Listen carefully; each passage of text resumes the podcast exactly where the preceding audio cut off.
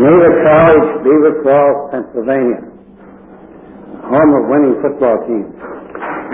Friday afternoon, November 5, 1971.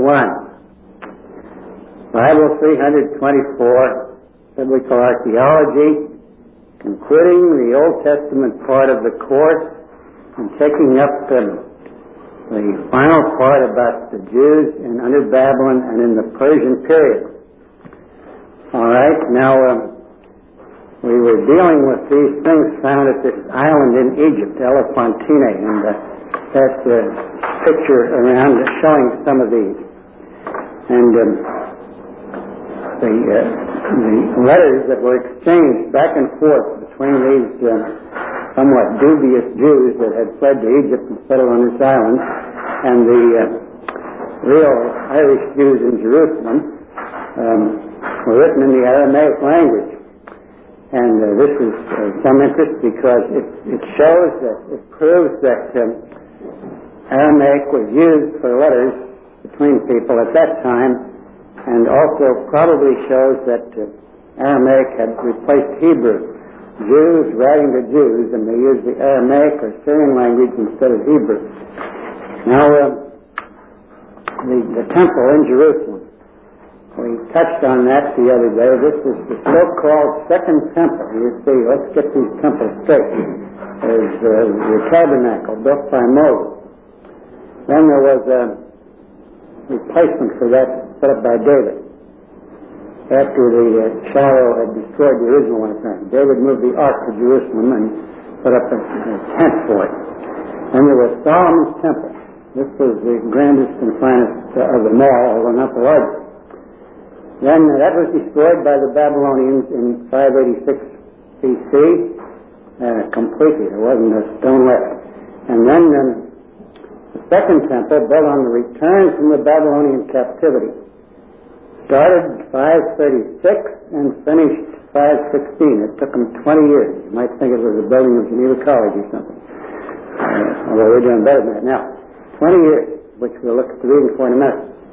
And uh, that one finally, um, through centuries of use, sort of wore out and was replaced by Herod's temple that was built just before the time of Jesus and actually was not quite fully completed in the time of Christ. This is the one that uh, Jesus walked in and, and uh, spoke in and so forth in his career on earth.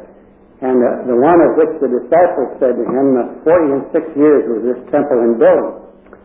Herod was only a half Jew, he was half Edomite, and uh, this was held against him by some people, and he tried to prove his loyalty to Jewish institutions by building this uh, tremendous and uh, grandiose temple. And uh, where do you suppose he got the money to do that? Where do kings get money? Taxes of his people, so he took it out of their pockets and gave it to them as a gift.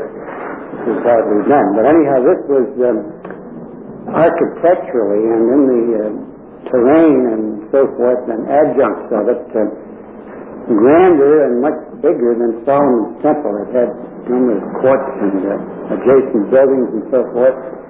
This one was destroyed by the Romans in AD 70, and nothing is left of it but part of the retaining wall that held the earth up there. Some of it's in the New Testament part of the court, but that's the Wailing Wall, where the Jews used to pay the, the uh, Turkish soldiers uh, bribe or a fee to allow them to go there once a year to spend one day in wailing for the loss of the temple. And uh, this is all held by the Jews today, so there's no need for a special day for wailing. They can go there any day now. But, but anyhow, uh, the Jews would like very much, the Orthodox Jews, to rebuild the temple on that site, but they can't do it because there's a uh, complex of Mohammedan structures, especially the so-called Dome of the Rock, which is a Moslem shrine, on the exact spot. And the Mohammedans won't give it up. You may recall that about a year, two years ago, there was a, a fanatic, I think he was from Australia, who tried to burn the, uh, the uh, El Aqsa Mosque that's just adjacent to the uh, Dome of the Rock Temple, burn it down and said God had commanded him to do this. And he was doing this to clear the site so that the Jews could fulfill prophecy by rebuilding the temple there. Now, I hate to think what would have happened to this guy if he'd done something like that in Moscow. But it was in Jerusalem, and uh, they had him examined by a panel of psychiatrists, and uh, he was uh, adjudged to be uh, out of his mind and mentally ill and was committed to a mental hospital. But he said God had smeared him with his threat. Mr. Brown. I think Ezekiel talks about the building, rebuilding the temple. Talking about it at the end time, or that? Well, this is a good debatable question, the interpretation of these visions in Ezekiel and uh, how they are handled in the New Testament. There's a book by former professor in Grand Rapids, Wyngaarden, W-Y-N-G-A-A-R-D-E-N, Wyngaarden, on um, the, the uh, let's see, the future of the kingdom in prophecy and fulfillment. This deals with the whole subject of spiritualization in Scripture and how the Old Te- the New Testament handles the Old Testament. This, this is his, his key to it. He says that prophecies about the kingdom are usually spiritual in nature, but other prophecies may be literal. So uh, you can pick it up from there. I'll show you the book if you want someday. But this is, of course, a great deal made of this by some people, and that hold that the literal temple will be restored and the sacrifices restored, and uh, how a Christian could approve of that. If you read the book of Hebrews, the sacrifice of Christ is the final fulfillment of all animal sacrifices, and how could you resume these? This is putting uh, the sacred history backwards. Mr. Harris? Uh, could be because uh, these don't believe that Christ is in the dark. Well, of course, in that case, uh, the Jews, this is true. Of course, too, the Republic of Israel is not only not Christian, it isn't even religiously Jewish, it's secular. The religious Jews are not even able to control policy in there. But um, secular. Zionism is a secular social and political movement rather than religious. But if that's the case, then uh, Christians have no business to go around preaching sermons on it as a wonderful fulfillment of prophecy. All the promises of God are yea and amen in Christ Jesus. Therefore, those who are not in Christ Jesus have no claim to be fulfilling the promises of God, and they have no claim on them. The, uh, the promises of God are yea and amen to those that are in Christ, and if there are promises that are fulfillable to present day Jews, it is to Jewish Christians. They are the true heirs of these, and not Jews in their unbelief. And the only way a Jew can please God is by becoming a Christian.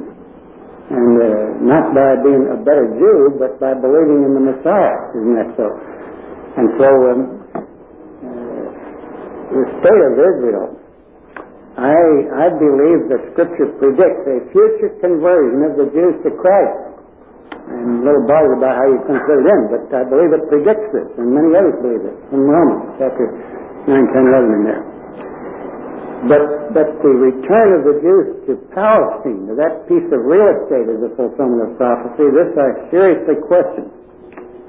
And um, chiefly on the basis that they are returning in unbelief. They aren't Christians and they aren't even religious Jews like them. They're refugees from Adolf Hitler and so forth, but this, this hardly impresses me as a fulfillment of prophecy. Now, anyone's entitled to hold a contrary opinion if they want to. You know, there was during Hitler's worst persecution of the Jews, a Jewish family in this country received a postcard from their relatives in Berlin. And it said on it, um, the Jews never had it so good. Hitler really loves the Jews. We're getting the best treatment we ever had. And so forth. Lots of love. P.S. Uncle Reuben, who expressed the contrary opinion, was buried yesterday. so, uh, that was that. Well, now coming back to the temple, this one that we're dealing with here is the so-called Second Temple. It was not as fine as Solomon's Temple. Solomon's Temple was, all the unseen parts were finished with equal beauty and perfection to the visible parts. This was an act of, and done without the sound of metal tools at the site. This is an amazing uh. This was considered an act of reverence and worship. Now, the Second Temple, they began this, um, um, let's say, uh, about um, 536, soon after, two years maybe after they got back from Babylon. And it was delayed 20 years until 516 it was finally completed. What was the reason for all that delay? Was it just they were, were too lazy to do the job, or what would be the reason? They got what we would call a series of court injunctions to delay this and interfere with it. And this, uh, each one of these would take uh, quite a while to get it cleared again, and, you know, get it uh, removed and so forth. And so this delayed it um, a long time. Now, um, we come back to the ancient Persians a little bit here. Um, Darius, sixth year of Darius, this would be 516 BC, the, com- the temple was completed. And uh, the syllabus in the book at this point calls attention to the Behistun inscription. This word is spelled two ways, Behistun.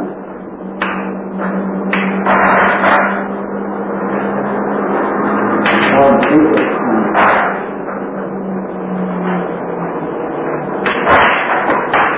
Uh, we had a picture of that. It was in the book here. Picture of the Behistun inscription. Page 98.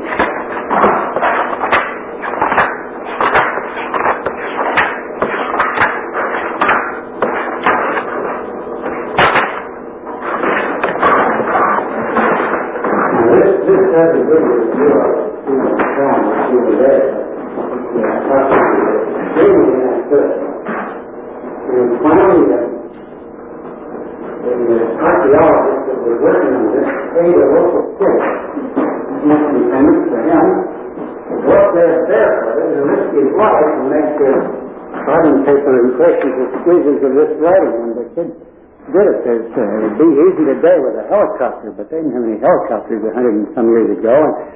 And uh, one false step and you'd go down about three or four hundred feet to rocks below. And there was no way to get at this except just one way. He was lowered by ropes from, from above the cliff, and it was an extremely risky business. I don't think I'd ask this as a Kurdish boy, the Kurdish people, K-U-R-D.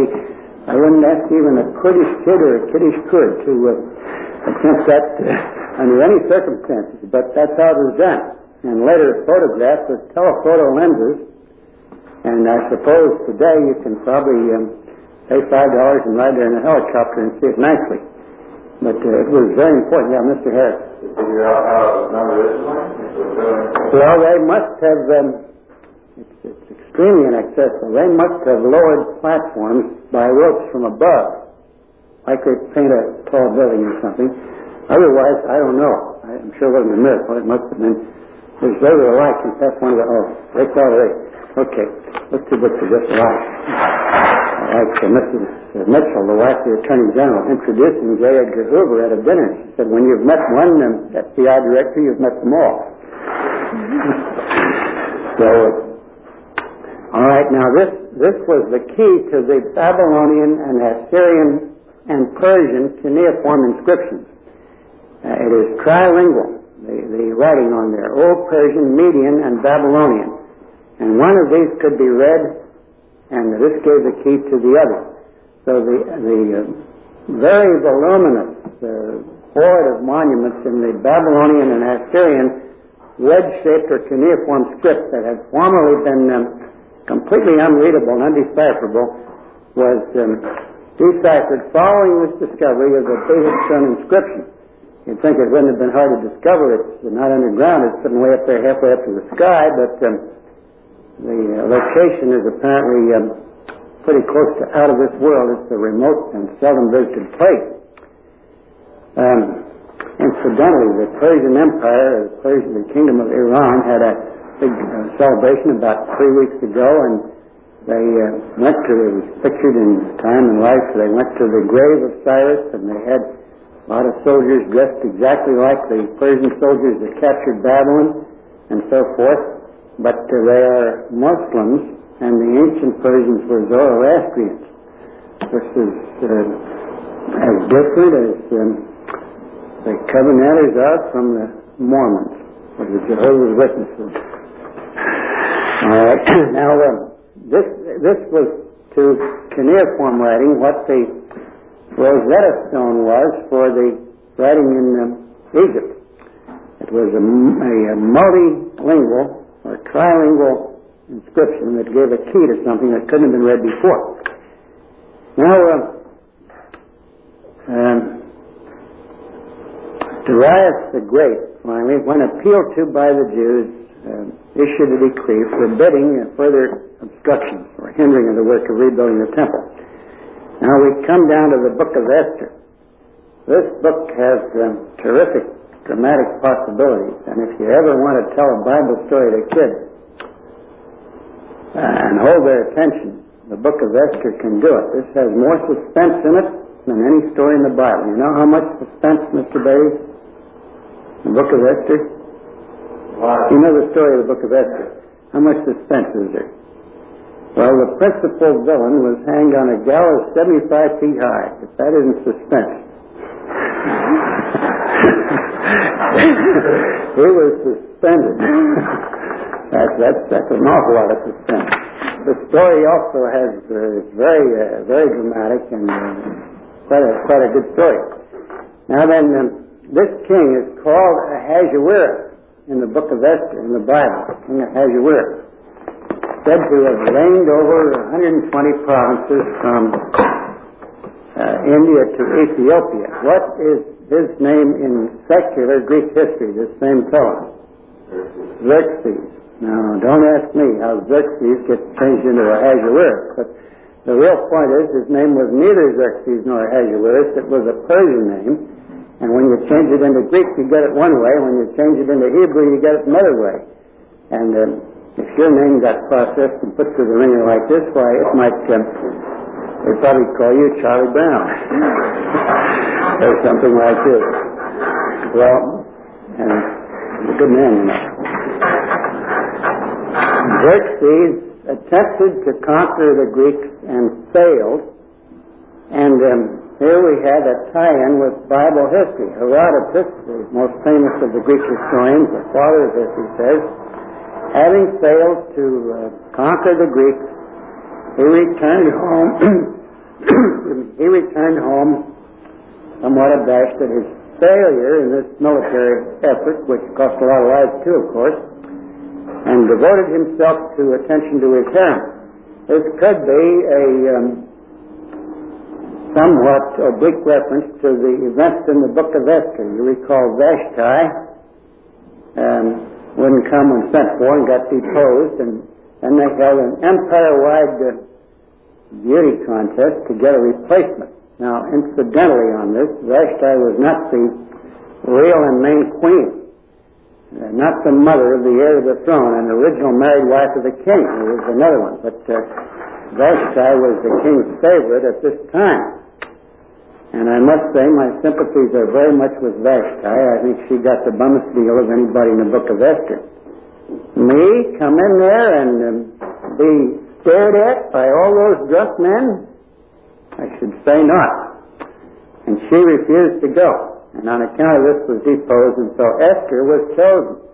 This raises all sorts of questions about uh, this kind of a mixed marriage. How could a Jewish maiden that, that uh, feared God possibly get into a situation like this where she would be involved in heathen practices and idolatry?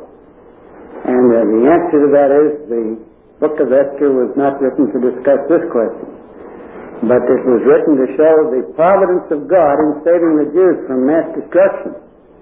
And also, I think it is evident from the story, Esther was drafted and did not volunteer for this, and therefore perhaps should not be blamed for anything about it. Now then, um, many historians and liberal slanted Bible scholars have denied the genuineness of the book of Esther. They say this is absolutely a wild fiction tale, book of Esther. And uh, I will admit that uh, truth is stranger than fiction, all right. This book is an amazing story. But uh, this can be answered. They, why, on what ground do they say the book of Esther couldn't be genuine? Well, um, here are all these characters in the book. There's Haman and Esther and Mordecai and two three Persian officials and the king in there. Not to mention um, uh, Haman's wife, uh, Zeresh. Zeresh. Zeresh. Um, how many of these characters are known anywhere in secular history except the king? None of them. Now, uh, therefore, since the names of none of these people are known, nothing has been dug up or turned up mentioning any of them except this king. It is alleged the story must be a fabrication, it must be pure fiction and not historical fact. Now, um, in answer to that, that's a, that's a negative argument. That's based on what has not been found. Remember, I was telling you, the archaeologists didn't find any wires in Babylonia. This proved they had the wires. Now, what is not found doesn't prove anything. If they found something, if they found inscriptions that said there never was any such a person as Esther, that would be different. But this is simply negative based on what is not found. Until Columbus discovered America, why, nobody knew anything about America because it hadn't been discovered. And um, on the other hand, while the book of Esther, well, archaeology does not directly confirm anything except the name of this king, it does, in a background way, uh, certainly confirm the book of Esther. Susa, or Shushan as it's called in the Bible, has been thoroughly excavated. It was found to be exactly such a city as is described in the book of Esther. The royal palace has been excavated, and that has been found to be as described there, including the pavements and so on. The tapestries are all gone. But uh, everything there, this book couldn't have been written by somebody that hadn't been there and probably lived there and seen these things. Anybody making this up as a fiction story, if you'd better write a fiction story and put the scene of it in, in Peking, China, I can well imagine that uh, you'd have to do an awful lot of research on Peking to avoid some boo-boos. And um, this story rings true with what has been discovered. It's, uh, it's, the background fits the, the uh, situation as you have it in the book perfectly. A splendid city. Xerxes' palace covered two and a half acres. Would you think that ought to be enough room for a king to move around in gracefully? Two and a half acres. And these names, Vashti, Esther, and Mordecai, are um, Vashti and Esther are good Persian names. You can give a Persian meaning for these. Mordecai, uh, the Jew, the uh, cousin of Esther, he wasn't her uncle, he was her cousin. He had adopted her, though, as a, as a good deed, adopted orphan child. Mordecai is Babylonian. Marduk is the god of Babylon, and Mordecai is uh, compounded from Marduk, which would be Mardukai in Babylonian. And Mordecai presumably believes in the Lord, but he's got a heathenish name tagged onto him. And um, like one of us, would be called Jupiter or something like this. Mordecai. But anyhow, it is, uh, fits in with the scene there at that time. Many of the Jews that returned from Babylon to Jerusalem had Babylonian names that they had gotten well there. Now, another thing. Haman, the uh, nasty, mean, dirty villain of the story, wanted to have the Jews destroyed, and he had to pick a lucky day. That's sad. How would you pick a lucky day to have all the Jews in the world killed? You threw dice. Uh, I, I asked, how would you pick I'm sure you wouldn't. All right. He had dice thrown. This is superstition, of course. Very true to the Near East and the Far East, even to this day. People will not do anything important, especially they won't set a date for a wedding or a funeral until a lucky day has been picked by the professionals. And you know, it took them about six months to come up with a lucky day. It was a lucky day for the fortune tellers of Susa when Haman decided to have the Jews destroyed. And just imagine coming in there and juggling their bamboo sticks and throwing their dice. And, Sorry, sir, it doesn't seem to work out today. For some reason the omens are blocked. And you'll come in tomorrow. We'll try it again, sir. And that'll be fifty dollars for this morning, sir. And this went on from day to day till Haman thinks maybe he was rich. Of course, his uh, luck was playing a little thin. And finally they did, or maybe they thought they're, they better start ring this off before it was too late, and came up with the lucky day. But this practice of throwing dice to determine a lucky day for doing something was a common practice, and uh, it is today in some parts of the world. And uh, people will, uh, will uh, their grandfather dies in China. They'll his coffin in the rear shed at the back of a temple and leave it there maybe for years. until there's a big lucky day. Then they'll bury it and you'll see 20 funerals going through the streets on that same big lucky day. It's a real uh, sort of a field day for funerals. But, all right, now, uh, Puru. You know, one uh, Jewish holiday is the Feast of Purim, mentioned in the New Testament. Purim is, uh, the I am is simply a Hebrew plural, that word pur, P-U-R, which means um, dice, or casting dice, or lots. So Purim is the Feast of Lots. It is to remember the, the time the Jews avoided destruction at the time of, uh, of uh, testing. Now, Ezra came back with a large party of Jews. This man is rated as being super, super strict. He uh, not only forbade mixed marriages of Jews with non-Jews, but he um, insisted on the ones that had already been married uh, getting divorced. That's really going some, and it evidently caused a good bit of uh, objection and dissent, but he was able to put this through. And he uh, expounded the law of Moses and uh, really insisted on it. 589, the original home of Nehemiah's family.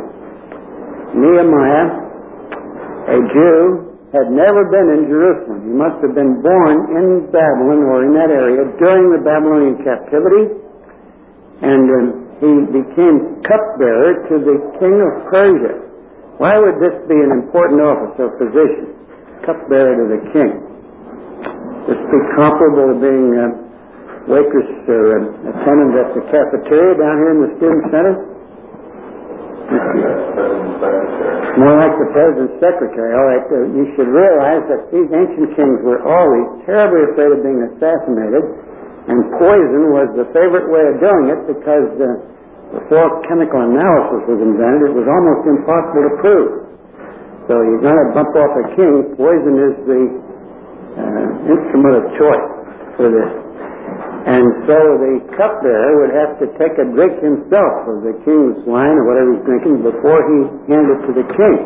This would lead him to be extremely careful to see that nobody slipped any cyanide or anything into that uh, drink. On the same general principle that a paratrooper in the Air Force um, wraps his own parachute and pulls it up that he's going to have to jump with. I wonder, Mr. Thompson, do you think this would lead a fellow to be pretty careful about how they put that parachute together? well, of course it would. And uh, so this was a uh, very honorable position, and presumably anybody holding a position like this would have to be independently wealthy so they couldn't be bribed. If you're a millionaire, why somebody offering you a thousand dollars to sip some cyanide in the king's wine doesn't get you anywhere.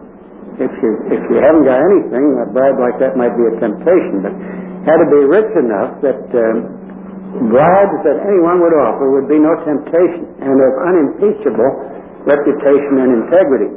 So all this speaks very well for Nehemiah, and he came into the king's presence sad, and the king asked him what the trouble was. He heard from travelers that the city of his father's sepulchres was still lying in ruins. Now this is 444 BC, the triple four. Destroyed 586 and lying in ruins in 444, 140 some years later.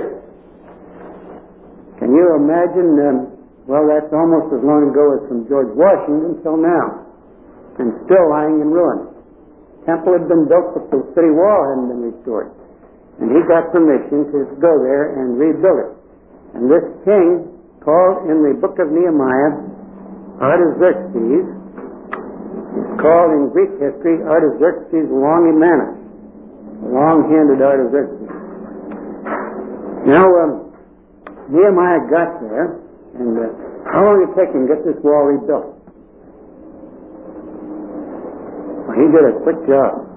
Wall of Jerusalem lay in ruins 140 and more years. How long can get rebuilt in Sarah? 52 days. Uh, they didn't count the Sabbath, but 52 weekdays.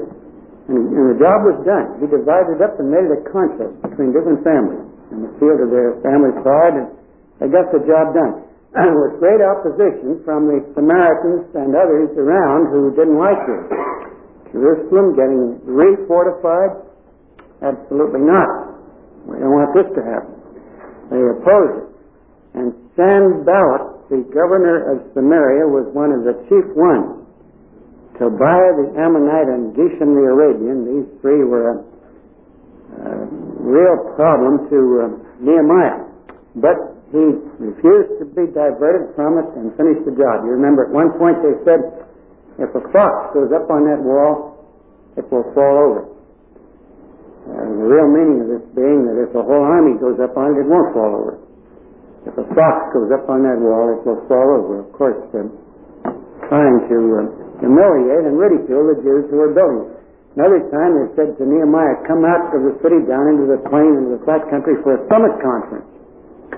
And he replied, I'm doing a great work and I'm not going to stop to talk. So he refused to do this. Another time they told him that there was a plot to assassinate him, he better go hide, and he said, I'm not the kind of a man that hides from danger. So um, they got it finished.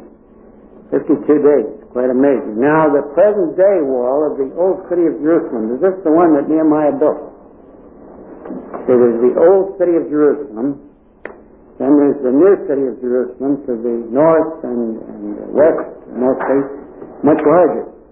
And I believe the new city has no wall around it. It's like an American town or city. But the old city has a wall.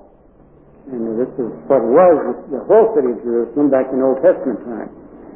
Who built the wall that's there now? You often see pictures of it. Well, the Romans um, did tore down some walls. This this wall that's there now that you can see that looks um, like it might be ancient is not really very old. Built um, about 300 to 350 years ago by the Turks, Osmanli or Ottoman Turks, who held the Holy Land at that time. And it only goes back to the 1600s.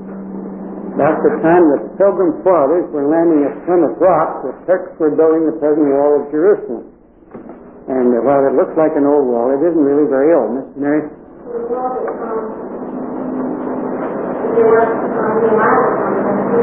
No, that was long afterwards uh, destroyed, and probably most of it by the Romans.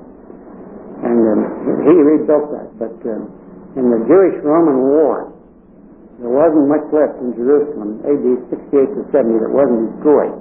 And probably there was only ruins of that left. Now, archaeologists would like nothing better, I mean professionally, not as Christians or as humans, but just professionally, than for a real earthquake or an atom bomb or something to uh, uh, a volcanic eruption to destroy Jerusalem. Uh, you can't tear down a 20-story modern air-conditioned hotel to see what's in the ground underneath. And so archaeology at Jerusalem has been limited to places where uh, there were no buildings of any importance and where you could get permission from the owners of the land to dig. And uh, there are areas there that would be of the most intense and um, really great interest to scholars if they could just get a chance to dig under them. But apparently this isn't going to happen, uh, at least uh, not in our time, or not, not, not soon anyway. But there are traces of the ancient Jebusite wall of Jerusalem, the smallest city that Jerusalem ever was, before the time it was captured by David. There are traces of this. Some stone, some little pieces of that wall have been discovered. And then there are further traces of the wall of Jerusalem as fortified by David and Solomon. And traces of uh, Nehemiah's wall. And traces of the uh, later walls and the Crusades and so forth, but only traces. And the present day real wall that is uh, real uh, has a perimeter and gates built by the Turks in the 1600s, and therefore uh, most of it built not not really ancient.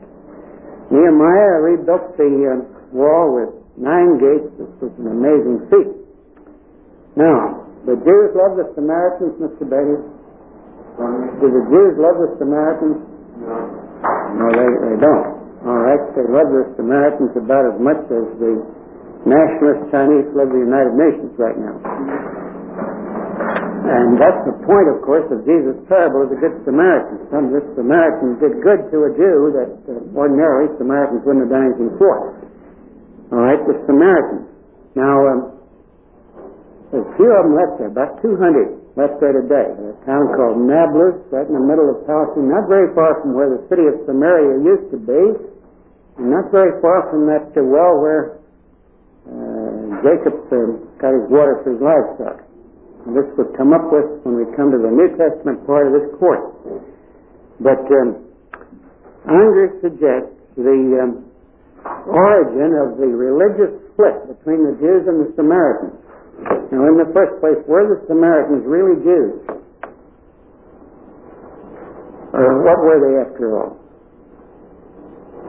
Well, the Samaritans were a mixed and hybrid country or race. When the northern tribes were carried away captive by Sargon, some were left behind, the poorest of the people left there to occupy the place.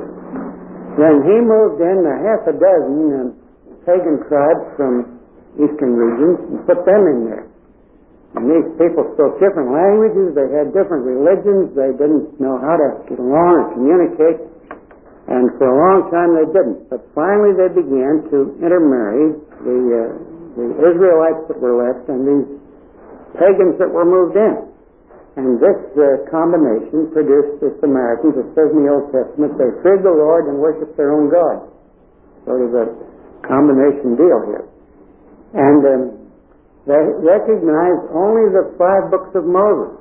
The rest of the um, Old Testament they don't recognize. They have two manuscripts of the five books of Moses that they will show to you if you're properly introduced by a letter from the Archbishop of Canterbury or somebody. And um, I won't let you touch them though, just look at them. These were once thought they're, they're, they're in Hebrew with a different um, alphabet or script from the, from the one the Jews have, but in Hebrew, was thought to have great uh, value for critical study of the Old Testament, but now proved to be um, comparatively worthless. They differ in 8,000 places from the uh, books of Moses transmitted by the Jews. and uh, this is not merely careless copying, but deliberate changing. You see, if your scripture and the way you want to live, your lifestyle don't agree. There's two things you could do. You could change your lifestyle or you could change your scripture. Which of these would be the easier to do? Well, it's easier to change your scripture, you know. If it says in the Ten Commandments, thou shalt not steal, and you want to steal, well, you just uh, copy and leave that word not out. Thou shalt steal, see? Something like this. Mr. Next.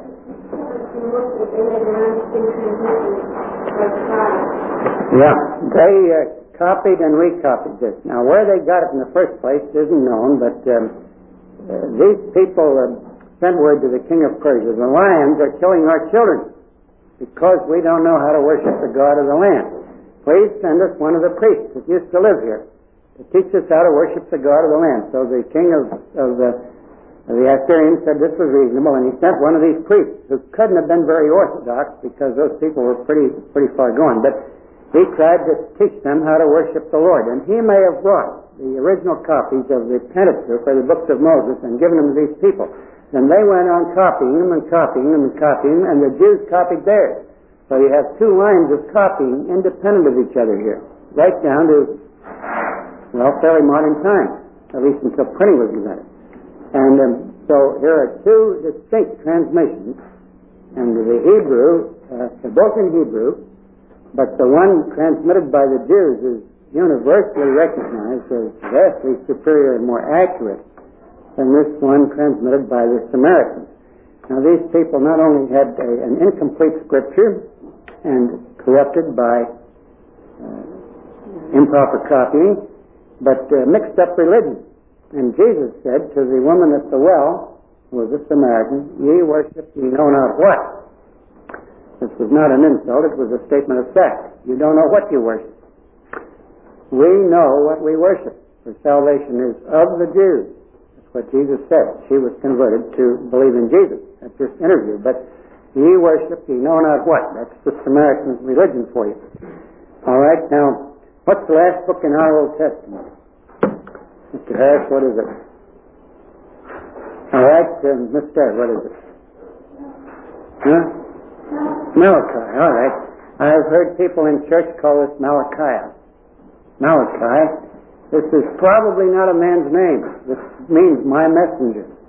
And this book is probably anonymous, and Malachi is probably a pen name for the author of this book. It's possible it's his real name, but is otherwise unknown. Malachi, dated um, somewhere about 400 BC and not later than that. Now there are later Jewish writings, of course, Apocrypha and Pseudepigrapha, that are not included in the canonical scriptures. Fellow was over to see me and wanted to know why um, these are not included in the canon of scripture. The Catholic Bible has part of these books in. But they were left out by the Jews because they were not considered prophetic or associated with the prophets. Now then, um, as to the Psalms, who is reputed to be, and rightly so, the author of most of the Psalms? Mr. Thompson, who is it? David, often called the Psalms of David. However, 150 Psalms, some of them have nobody's name tagged on, and some of them have names of three or four other people. One attributed to Moses, one to Solomon, although it's not clear whether it's by Solomon or for Solomon. And there's a man named Asaph, in fact, two, two that evidently lived at different times, named Asaph, and two or three others. So David is not the exclusive author of the Psalms, and this is merely called the Psalms of David because he was the principal author of them. Now, um, critics have said that uh, many of the Psalms couldn't have been written by David and must have been written long after this. Too bad. Uh, It must have been written much later. What is Unger's conclusion about this as to when the Psalms could have been written or were written? First place, does he agree with these critics that many of them must have been long after David's time? Mr. Denison, does he? No, he doesn't. And uh, Dr. Albright, less conservative than Unger, well, Unger studied under him, Albright said, Nothing in the book of Psalms needs to be dated later than 400 BC.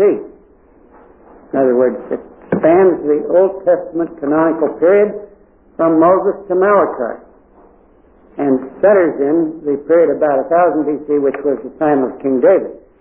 Now, I think we took a look at the book of Daniel the other day. Uh, Albright holds this idea on the ground of findings at Ugarit, Ugaritic or Ras Shamra text dug up in northern Syria from the same period. You have things there that are formally comparable to some of the Psalms, and the dating of them is known, and therefore this indicates the Psalms also could have been written that early. All right, now, uh, last of all, last of all, hold it about 15 seconds and we'll quit for today. You didn't see this film, maybe I have money. Uh, Unger ends his book by a paragraph that is um, uh, an appraisal of the value of Old Testament archaeology. What does it does he say is the principal function or value of this of this study? Mr. Brown? Shutting up the radical critics and their theories. Does this get him converted? Afraid not. It takes the special, saving, gracious work of the Holy Spirit to get people converted, but there's some value in just turning them off. This um, limits the harm they can do. It limits the, um, the way they can um, over-influence people and so on. And um, so purging out extravagant views and radical theories, and he says archaeology is one of the bright spots in future Old Testament studies. All right, so we'll have review Monday and have a test Wednesday, and I'll try to show you this film either Monday or Wednesday.